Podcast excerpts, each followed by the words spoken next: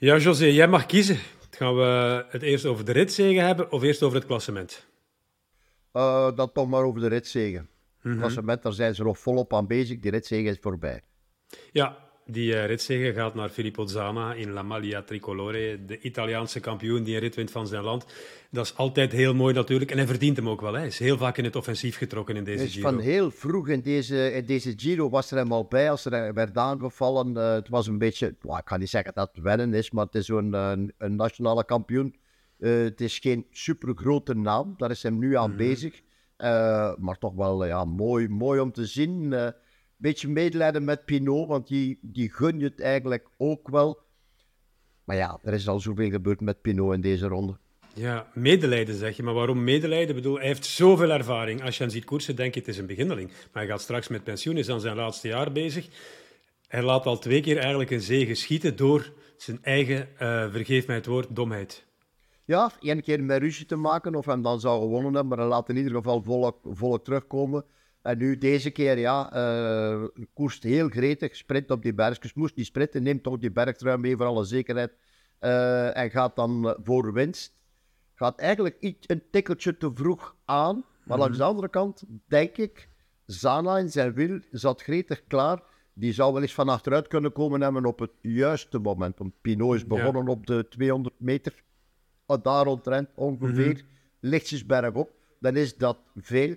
Zana zat eigenlijk in de juiste positie. Dus ik vraag me af, zelfs als Pinot nog 30, 40 meter langer wacht, zou volgens mij Zana al bezig geweest zijn. Maar ja, oké, okay, hij verliest. En, en als je dat ziet vanuit de helikopter, komt Zana nog redelijk, die laatste 60 meter er nog redelijk vlot over, toch? Ja, terwijl Pinot daar eigenlijk de binnenbocht had. Dus ja. was daar beter. Maar het gaat ook om het verspillen van de energie onderweg natuurlijk. Anderzijds, het had daar ook een ander doel. En dat geeft nog maar eens aan dat je, dat je echt moet specifieke doelen gaan stellen. Wou ook die blauwe trui binnenhalen. Heeft hij wel binnen. Hè? Is nu de nieuwe leider in het bergklassement. Pakt hij af van uh, Healy.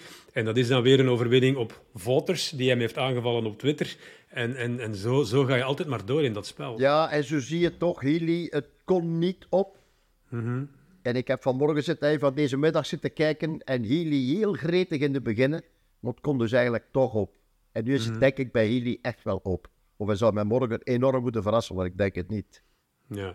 Uh, we zijn 2 minuten 45 bezig over eigenlijk de rand van het gebeuren. Hè? Want het gaat over ja, het eindklassement. Maar het was wel mooi. Ja, ja het was heel mooi. Uh, maar het gaat over het eindklassement. Daar uh, komen we steeds dichterbij. Rome komt er zondag al aan. We hebben nog twee lastige dagen weliswaar. Um, Roglic had een mindere dag, een paar dagen geleden. Vandaag was het de beurt aan Almeida. Al kunnen ze allemaal de schade goed beperken. Uh, ja, het is, Almeida is een bijter, hè. dat hebben we al lang gezien. Uh, gisteren, of eergisteren Roglic gered. Eergisteren, ja. Roglic gered door, uh, door Koes. Vandaag Almeida gered door Jay Vine. Een foutje mm -hmm. van Almeida, denk ik, bovenop de voorlaatste klim. Om daar Vine de leiding te laten nemen in een afdaling. We weten met z'n allen, en Almeida moet dat zeker weten, dat Vine niet de beste daler is. Mm -hmm. gaat bijna rechtdoor, moeten daar vol in de remmen. Uh, Vine komt uiteindelijk nog terug, komt hem nog helpen, was onderweg zeker niet de mindere van Almeida. Een klein foutje van Almeida. En, en ja, uiteindelijk is het een goede 20 seconden zeker. Dus kijken ja, wie er morgen, of er morgen echt iemand door het ijs zakt. Want dit is nog niet door het ijs zakken. Hè. Dit nee, is... nee, nee. Maar morgen gaan we naar boven op Trecime de Lavaredo. Dat is op 2304 meter hoogte uh, waar de aankomst ligt. Dus morgen toch nog wel iets selectiever dan vandaag het geval ja, is. Ja, en vooral aankomen boven. Dus je hmm. kan daar gaan tot, tot, tot, tot, tot op de streep. Stijl, heel Mhm. stijl naar het einde toe. Na een zware dag, 5400 hoogtemeter staat er in het routeboek. Dus uh, ja, dit wordt... Uh, ja, dit is sowieso nu de koninginnenrit. Ik heb nog geen koninginnenrit gezien op dit moment, voor Mhm. mij.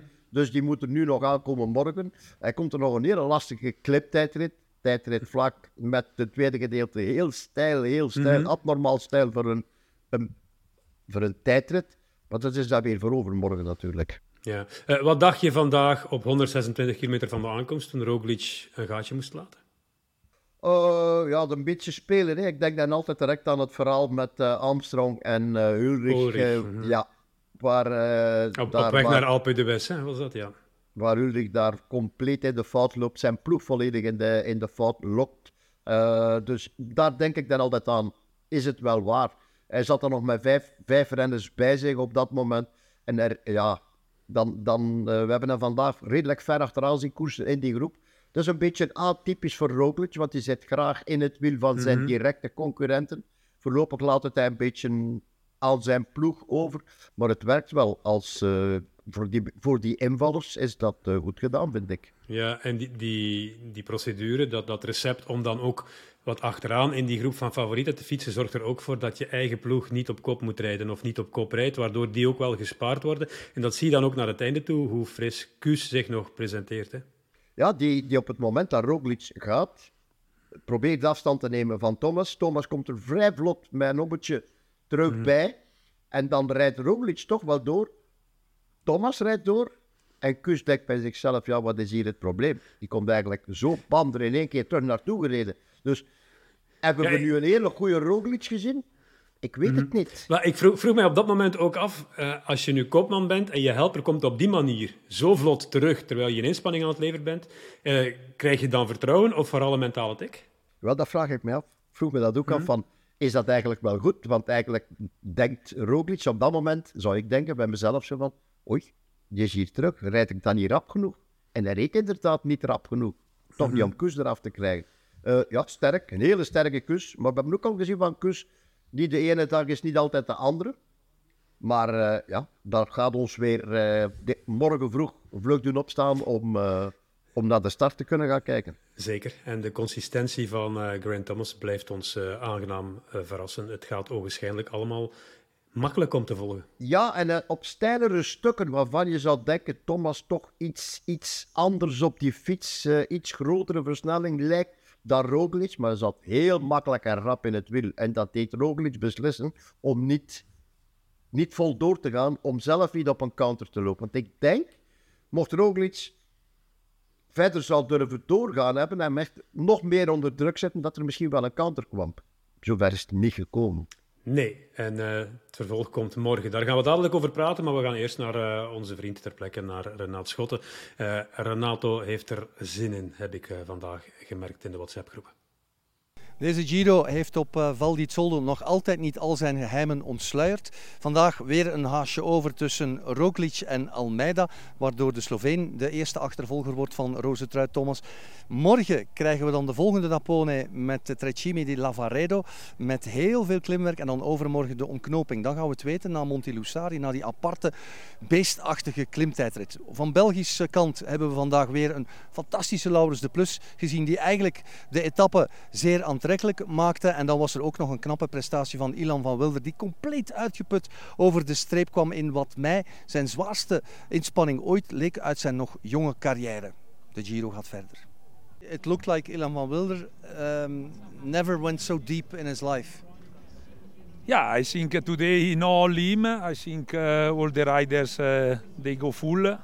Was uh, very hard. The second last, this three Ks, a very, very, very steep uh, climb. I think everybody was a block, but he did uh, very well. Lawrence, the plus face was really high. Do you see that as a nice birthday present? Yeah, the boys have been riding incredible race, and today just as good as always. So uh, yeah, the really good job by them, and I was glad I could uh, finish it off. For us, today is a good day. Uh, perfect break. Okay, Pinot in the break, but uh, 6 minutes 48 is not super dangerous for GC. In the final, Laurent de Plus amazing job, very incredible uh, with the timer. And the G after the attack the Rolich follow. Uh, I think it's a good day for us. Uh, take uh, 20, I don't know, 25, 21 seconds for Almeida. Uh, Rolich uh, is the same time with the G. I think uh, interesting, especially for tomorrow. Just how tough do you expect the next two days? Because I guess it's not a time yet for dad jokes. there's always time for a dad joke. But uh, no, yeah, I'm not getting carried away at all. It's uh, anything can happen. You know, Primos not so good the other day. I made her a bit off today, so yeah, anything can happen. So just keep doing the basics, and uh, we'll see.